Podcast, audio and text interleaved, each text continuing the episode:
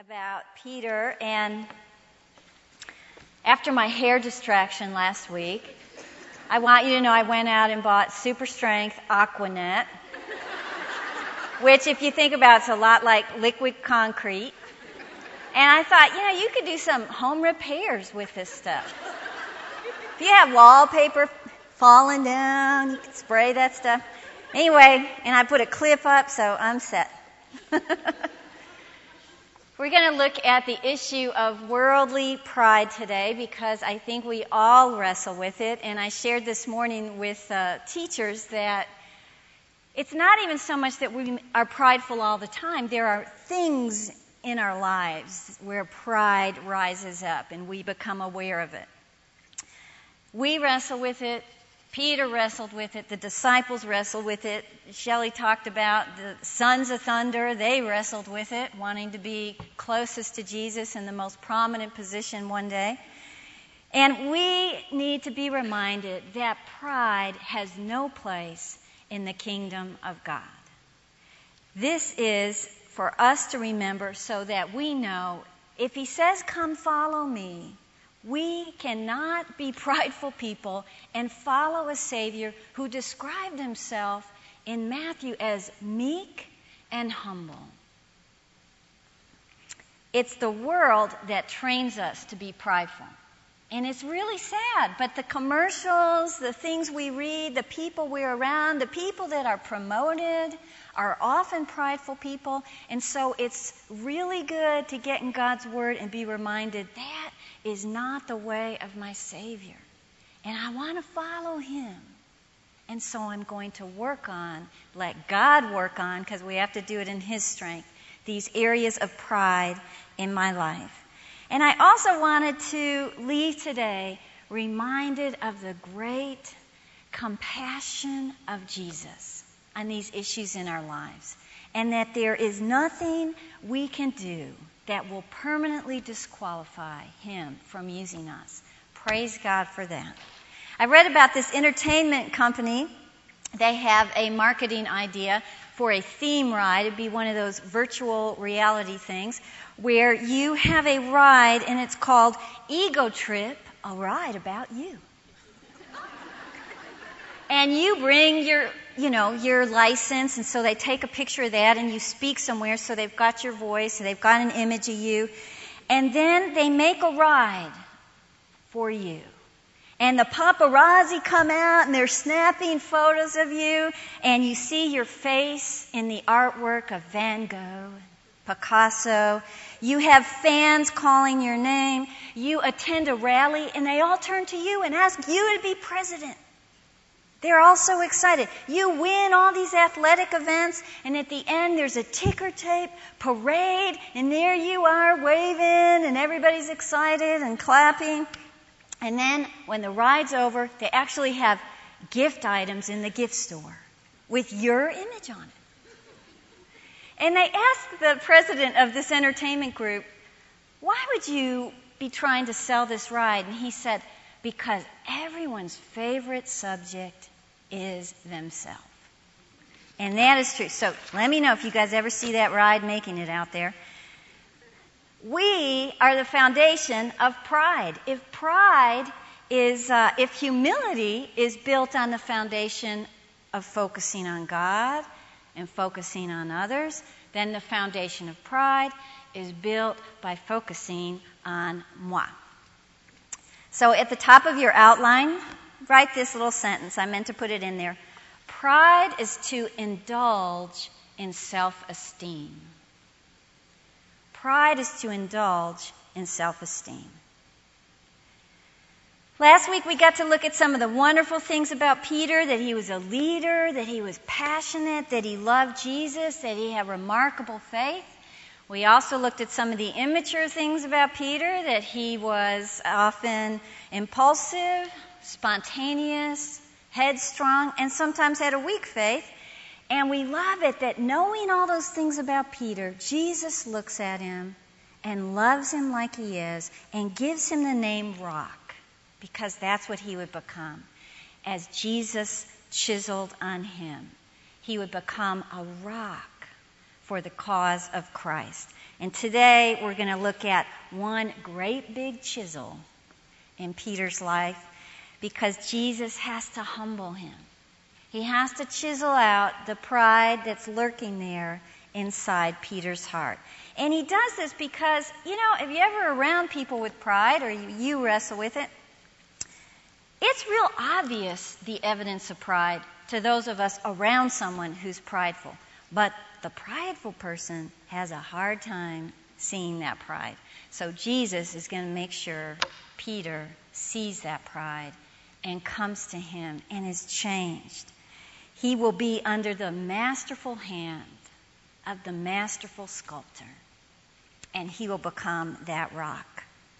I just finished reading a book about Michelangelo and how he would take these big slabs of marble. And it was so interesting how he would touch them and read them, and he had to take them out into the sunlight to try to figure out what he can create from this big piece of marble.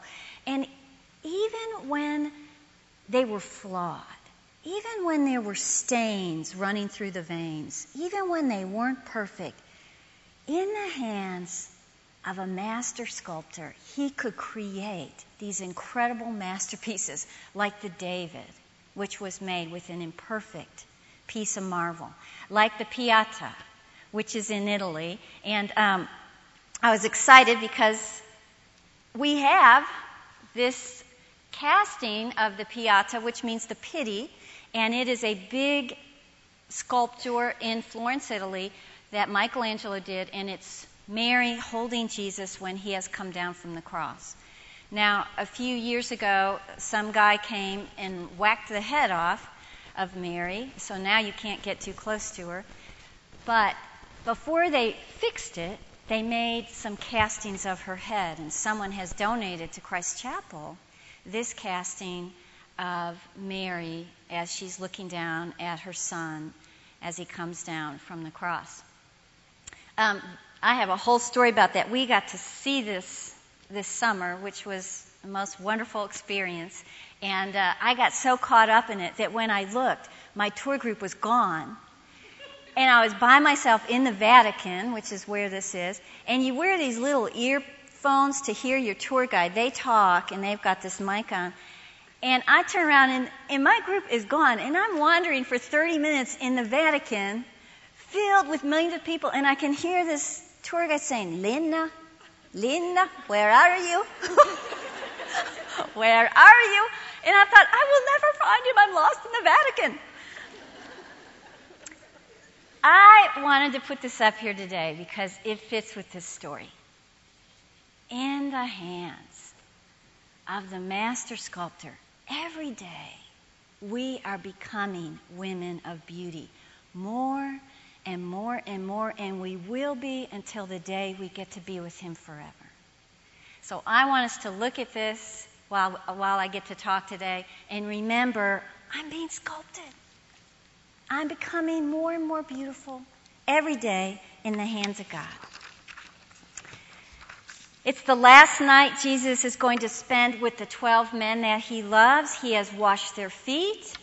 He has broken bread and passed out wine as a symbol of his sacrifice he's about to make. He has become troubled in spirit and told them, One of you will betray me. And then, with the suffering of the cross just before him, he gets the disciples together in this upper room and they sing a hymn before they walk out into the darkness. They sang the great Hallel or the great Hallelujah. And it's Psalms 113 to 118. We got to uh, take some people from Christ Chapel to Israel a couple times, and we were in a room that some people believe is the upper room. It's a big stone room with stone floors, and our little group started singing. Uh, I think it was "Great Is Thy Faithfulness." And of course, there's other groups in there. It was a pretty big room, really, and uh, windows up high, stone around them. And all of a sudden, this other group starts singing, but but they're from Holland, so they're singing that song in a different language. And then another group from another country starts singing that song. And in the upper room, we have this mixture of praise in all different languages being sung to God. It was the neatest thing. And we were immediately all connected and united, even though we didn't sing in the same language.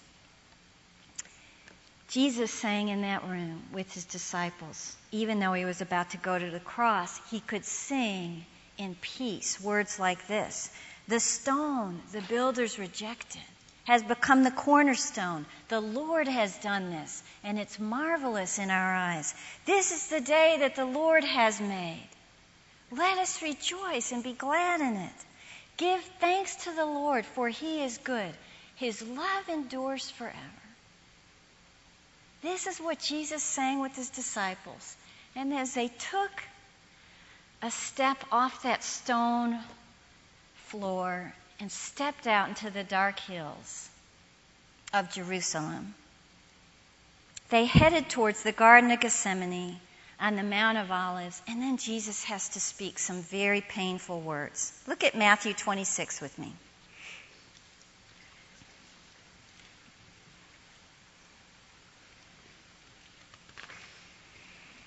Matthew 26, verse 31, Jesus told them, This very night you will all fall away on account of me. For it is written, I will strike the shepherd, and the sheep of the flock will be scattered. Now, these words were painful for Jesus to speak. These words were even more painful for the disciples to hear. They have spent three years with this man. He is the consolation of Israel. He is the glory of Israel. He is the redemption of Jerusalem. They walked on those stony paths with him.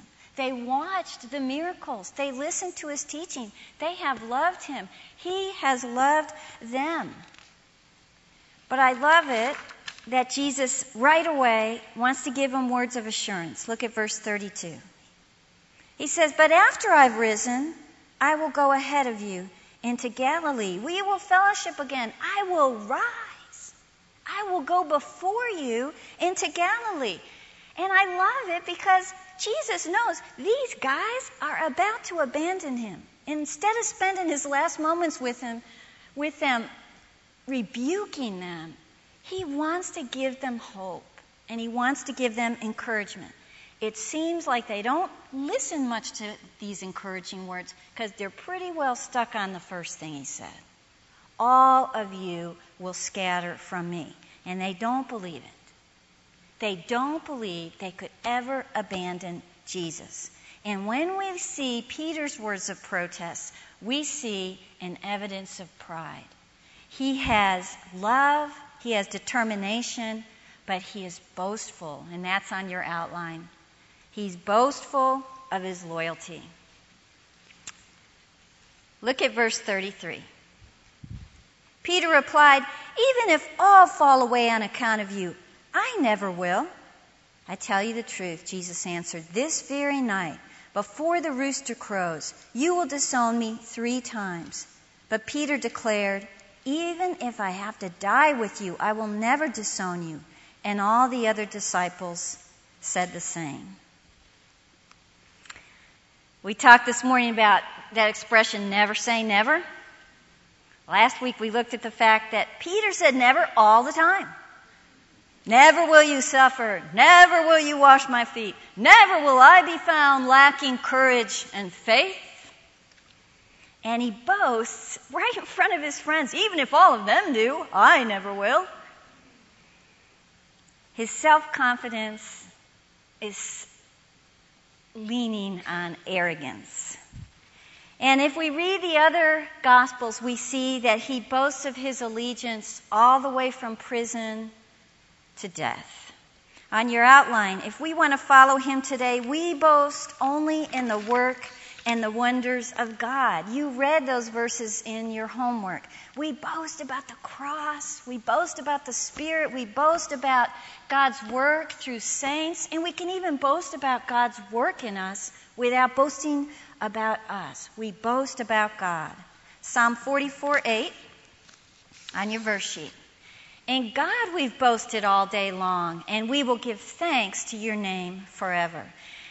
And here's a lesson Peter learned. We're going to look at lessons Peter learned, and I think a lot of them were learned with these stories we're going to look at today. Look at the next verse. Peter wrote this Humble yourselves under the mighty hand of God, that he may exalt you at the proper time. Not exactly a picture that we get right here. He's being chiseled for God. Another evidence we see of pride lurking is insensitivity to others. On your outline, insensitivity.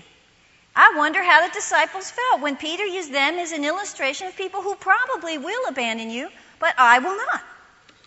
It reminded me of that parable of the man who goes in to pray, the legalistic man, and says, I just thank you that I'm not like other people. I'm not like him. I'm doing well. Now, the other disciples, they did claim they wouldn't abandon Jesus either. But I don't think they stated it like Peter did. And I'm not even sure that Peter didn't help kind of be the ringleader to get them to begin to boast themselves. Being insensitive to others goes hand in hand with pride. Indulging in self esteem means you're hurting someone else's. Look at Proverbs 13:10. Through pride comes nothing but strife. I read about this woman who was on a sightseeing tour in Washington, D.C., and there's a busload of people, and the driver's pointing out all these interesting things, and he says, There's the Pentagon. That cost a few million dollars, took them about a year and a half to build. And this elderly lady in the back raised her hand and said, In Peoria, we could have built that for less and a lot faster. The guy kind of shrugged and they kept driving. He comes along and he says, This is the Justice Building. This cost $2 million. It took about two years to build. In Peoria, I think we could have built that a lot cheaper and much quicker. And the driver looks around. So he keeps driving. Well, they get to the Washington Monument. And the bus driver slows way down, drives around it, then just heads out of town. And the lady says, Hey, what was that white building back there? He says, I don't know, lady. It wasn't there yesterday. her boasting, her insensitivity, her pride was hurting his feelings on your outline, if we want to follow him, we choose words and actions that will encourage the body of Christ. Look at 1 Thessalonians. Encourage one another, build up one another. 1 Corinthians. Let no one seek his own good, but that of his neighbor. And look at what Peter's learned. To sum up, all of you be harmonious, sympathetic, brotherly, kind hearted, and humble in spirit. Isn't that great to see where he has gone? On your outline, another thing we see here in evidence of pride is self trust. Trusting in ourselves. Peter was overconfident about Peter. He thought, I could probably accomplish any task I set my mind to. He thought he knew more than Jesus. He was stronger than Jesus knew. He would prove that Jesus was wrong. One theologian says this, and I love this. We will only be safe when we replace our confidence that boasts with a humility which knows its weakness and seeks the help of Christ. When I'm weak, then I am strong. If we want to follow him on your outline, we don't depend on our strength. We depend on our strong Savior. Galatians 2. I've been crucified with Christ. It's no longer I who live, but Christ lives in me. And the life which I now live in the flesh, I live by faith in the Son of God who loved me and gave himself up for me. 1 Corinthians, the weakness of God is stronger than men. Philippians, I can do all things through Christ who strengthens me. And one day Peter would say, After you've suffered for a little while, the God of all grace will himself perfect, confirm, strengthen, and establish you. After the disciples debate this prediction, Jesus takes Peter and James and John, he takes them into the Garden of Gethsemane, which means oil press, where Christ is about to be pressed to the extreme for us. They are in the moonlight. Jesus' soul is in anguish. And he asks his three friends, watch and pray. And he goes away because it's the most critical hour of his earthly life. And he asks his friends to be his support at that time. He pleads with them. He says this My soul is overwhelmed to the point of death. Watch with me, be with me. And as he faces that cruel cross, he goes to his three friends three times, and every time they're asleep. In fact, Mark tells us in one of his gospel, in his gospel, one of the times Jesus said, "Simon, are you sleeping? You, the one who's been boasting, even you're sleeping? Is this a picture of the men that will never abandon him?" Under the olive trees that night, in the moonlight, asleep, is a picture of the men who've already abandoned Jesus. He is soon arrested and he's taken away. Turn with me to Luke 22.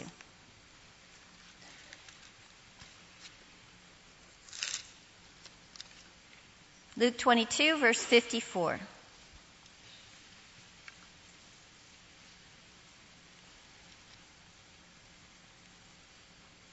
Then, seizing Jesus, they led him away and took him into the house of the high priest. Peter followed at a distance. Now, that sort of jumped out to me. I think that's a warning for us. Peter followed at a distance. When our steps are prideful steps, when we don't walk under the grace and strength of our Savior, we cannot walk next to him.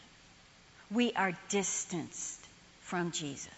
And I think we can look at that story and it makes a whole lot of sense. When our steps are dictated by pride, we cannot be next to Him. On your outline, distance is one of the results of pride. If we're not humble, we can't be next to our humble Savior. James 4 tells us this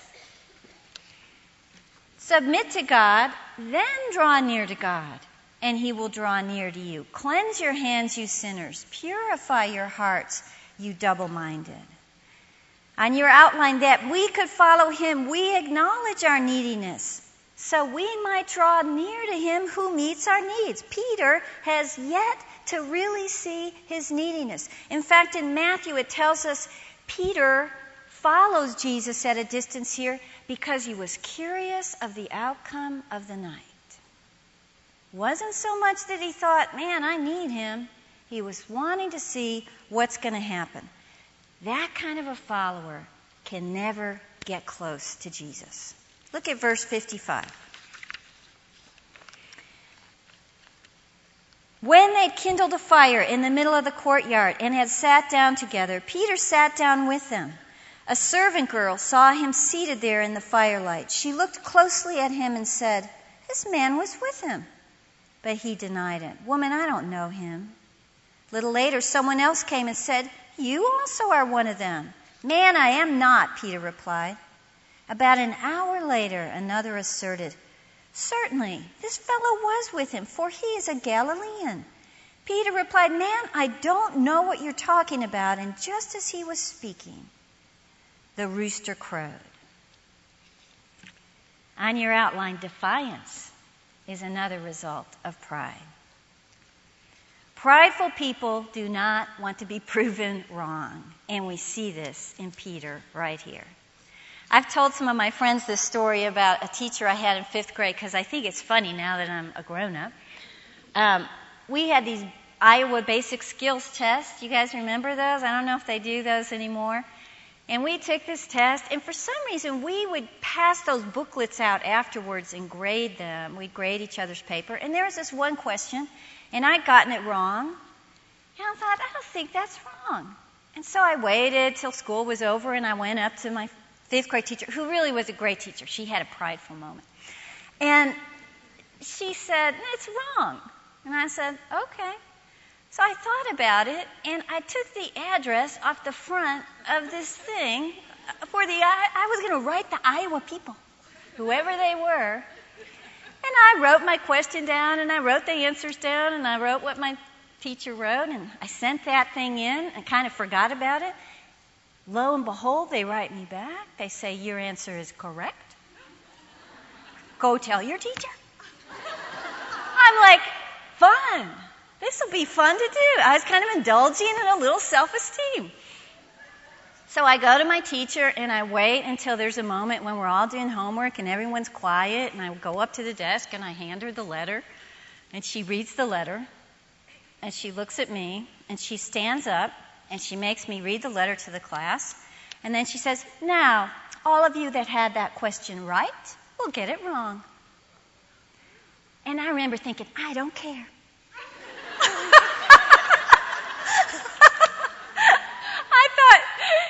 It just bothers you that I was right and you were wrong. Even in fifth grade, I sort of figured that out. She is defiant at that moment because it was not a good feeling to think I was proven wrong in this matter. Peter is defiant here. We talked last week about how Peter was defiant when they took Jesus out of the garden, how he grabbed a sword and he chopped off that servant's ear. And Jesus rebuked him even then, saying, You are trying to alter the plans of God. If we read this story in the other Gospels, we get even more detail, so let me fill you in. First, they took Jesus to the high priest named Annas. John, the disciple, knew Annas, so he got to go into the courtyard. Peter had to stand outside at the gate. John talked to the people that mattered, and a girl at the gate lets Peter come in. It was cold, so there was a fire. And there were officials standing around the fire. And there were probably lots of people around the fire that had been part of the arrest of Jesus. A scary place for Peter to be. And we can admire his courage here. But as he sits or stands by the fire, a servant girl, probably the one who let him in the gate from another gospel, looks at the firelight flickering on Peter's face and looks at him and says, This, this man was with him. Woman, I don't know him. First denial. And then the Gospels tell us Peter stood up and kind of made his way away from the fire towards the gate. He's standing there. And another girl comes up to him and says, You are one of them. You were with that Jesus of Nazareth. I don't know the man, and he gives an oath about it. Second denial. Finally, the people begin to notice Peter has a Galilean accent. Now, you want to think to yourself, why was Peter talking? Why not keep your mouth shut? I don't think Peter could. Now, we know he had to answer these accusations, but I think he just kept talking. What he was saying, I'm not sure. They hated the Galilean accent. In the synagogues, if you had a Galilean accent, you were not allowed to speak a blessing. It was very distinctive. And then, of all Peter's bad luck, guess who shows up there and is staring at Peter? The relative of the slave who had his ear cut off. And he looks for a while at Peter and says, Didn't I see you in the olive grove? And that is when Peter becomes defiant and he curses and he swears and he says, I don't know what you're talking about because when pride is backed into a corner, pride gets defiant. Peter's defiance grew each time. First, he sort of was doing evasion. Then he tries to create an oath as if he's going to promise. And then he has to just be passionate and defy with verbal abuse. And I thought, you know, that's a great pattern for us to remember. That's what we do. First, we try to evade it, we try to ignore it, then we try to defend it, and then we just get really mad if we don't go to Jesus with it. And as Peter stood defiantly in his corner, he heard the worst sound he'd ever heard in his whole life a rooster crowing. On your outline, if we want to follow him, we lay down our selfish ways because we know we have a higher calling. We put others first. I think Peter learned that. Look on your verse sheet, 1 Peter 3 9. Later, Peter will say, Don't return evil for evil or insult for insult. Isn't that great that he wrote that? I love it. But give a blessing instead, for you were called for the very purpose that you might inherit a blessing. And then he says, All of you, clothe yourselves with humility toward one another, for God is opposed to the proud, but gives grace to the humble. After the distance that pride places us between us and God, and the defiance that comes when we hang on to our pride, then comes the final result of pride the despair that comes when our pride is exposed. Look at Proverbs 11 on your sheet. When pride comes, then comes dishonor. A man's pride will bring him low. Look at verse 61.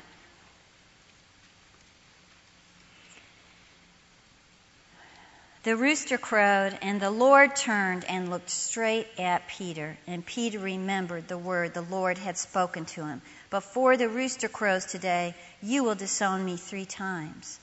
And he went outside and he wept bitterly. Peter could not become a rock until he realized how weak he was in his own flesh. And one look from Jesus and that became obvious to him. Because when Jesus looks at us, when we give Jesus the opportunity to look deep into our hearts, only He can expose the sins that are hidden there so deep, we have no idea that they are there. And when Peter looked into the eyes of Jesus, he saw a braggart. He saw pride he saw and remembered the prediction that Jesus had made of him, and his heart was pierced with the truth of how weak a person he really was. And I like it that Jesus turned and looked at him because Jesus was being purposeful here. He didn't just glance over at Peter, he was looking in the soul of Peter for Peter's sake. That's when despair and weeping is a good thing. And we can say right here that the lowest point in Peter's life was the beginning of a walk of incredible faith. It was a new start for Peter, this low point. Look at James 4. Be miserable and mourn and weep. Let your laughter be turned into mourning and your joy to gloom. Humble yourselves in the presence of the Lord, and he will exalt you. Look what Peter wrote later. Now, for a little while, if necessary, you've been distressed by various trials, so that the proof of your faith, even though tested by fire, which he knew all about that, may be found to result in praise and glory and honor at the revelation of Jesus Christ.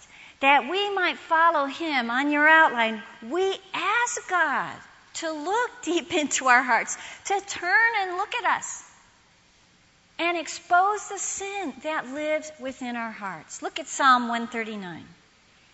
We say, Search me, O God, know my heart, try me, know my anxious thoughts, see if there be any hurtful way in me, and lead me in the everlasting way. Christ has a plan for us. We think, I've messed up. I've got so much baggage from my past. I'm going to just glide through the rest of my life holding these bags and just trying to fake it. just trying to hang out with people that maybe God does love. And God's plan is all about you. On your outline, it's compassion. That awful moment that happened to Peter was the last moment he would look into Jesus' face before the cross. Probably Peter denied him between 3 and 4 a.m. And by 9 a.m., Jesus would have gone through six trials and been hanging on a cross. They had to do the trials at night because they were illegal. They had to get false witnesses. They had to do it in a hurry. When he died at 3 p.m., Peter's heart died too. His hopes of the Redeemer of Israel died. The hopes he had in his friend and his teacher died on the cross. And I think the look of Jesus in the courtyard would be always upon him. I wish we could have been there the first time Peter was reunited with Jesus. Here's what we do know. When he heard his tomb was empty, he ran to it. We know that an angel told Mary, Go and tell the disciples and Peter that he is alive. Talk about the compassion of Jesus. That they even mention Peter's name separately.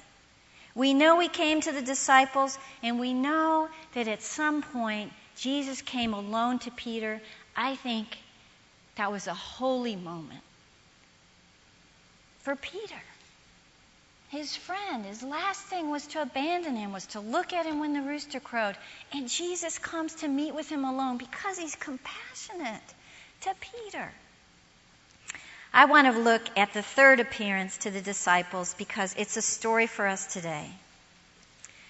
Seven of the disciples, they've seen Jesus some.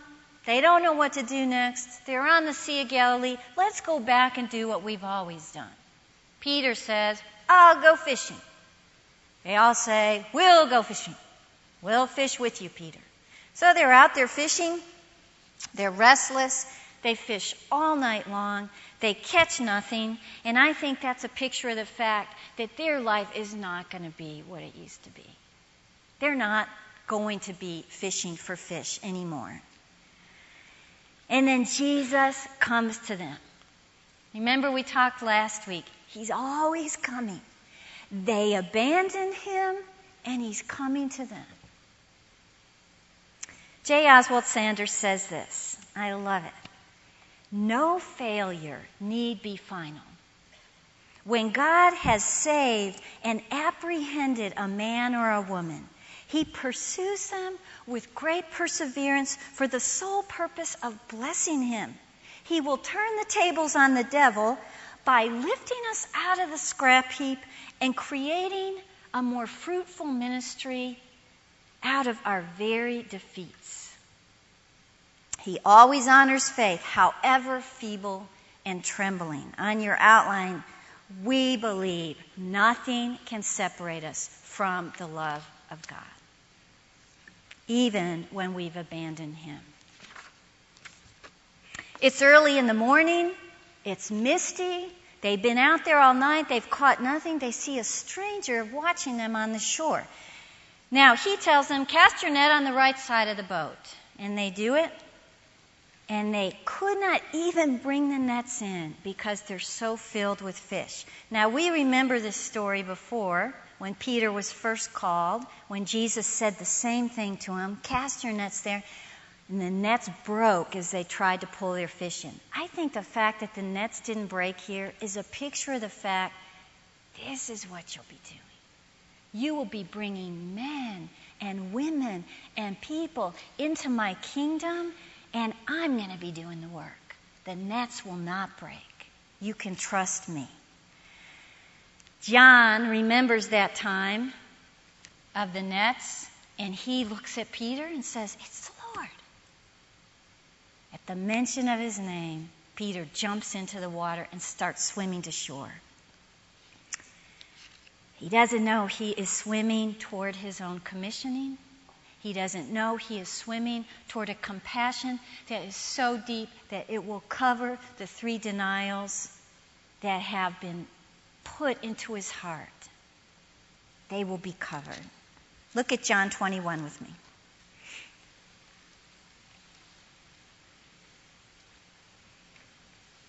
John 21, verse 15, they've just finished eating breakfast with Jesus.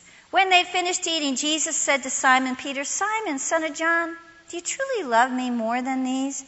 Yes, Lord, you know that I love you. Jesus said, Feed my lambs. Again, Jesus said, Simon, son of John, do you truly love me? He answered, Yes, Lord, you know that I love you. Jesus said, Take care of my sheep. The third time he said to him, Simon, son of John, do you love me? Peter was hurt because Jesus asked him the third time, Do you love me? And he said, Lord, you know all things. You know I love you. Jesus said, Feed my sheep. I tell you the truth, when you were younger, you dressed yourself and went where you wanted, but when you are old, you will stretch out your hands. Someone else will dress you and lead you where you do not want to go.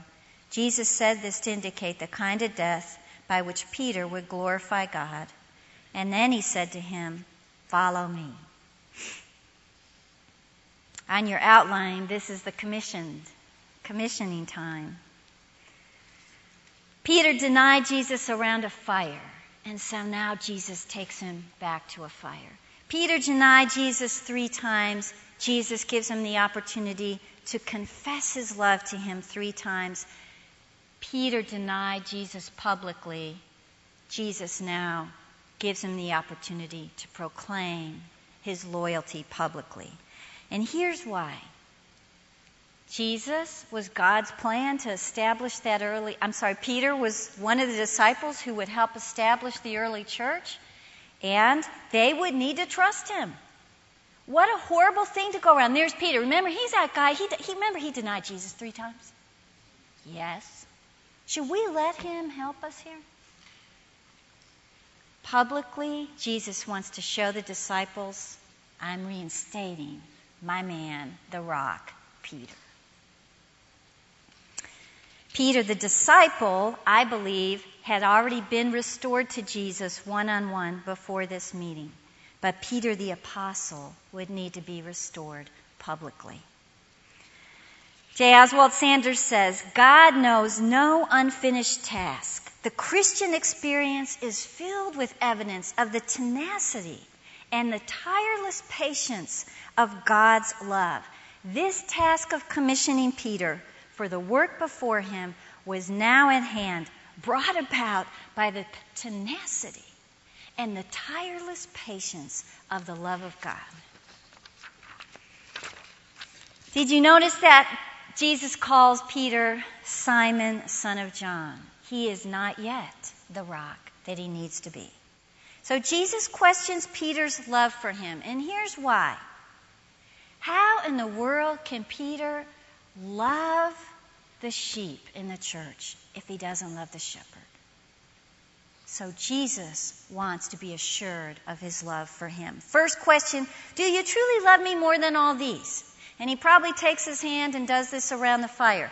And he might have been making him remember how Peter said, Even if all of these run away, I will not do it.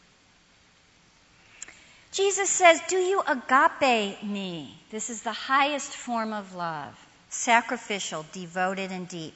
And Peter replies, You know that I phileo you. I love you.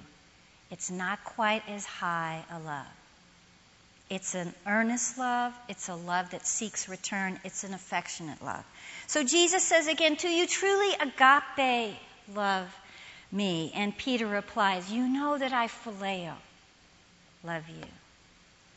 And the third time Jesus says, Peter, do you phileo love me?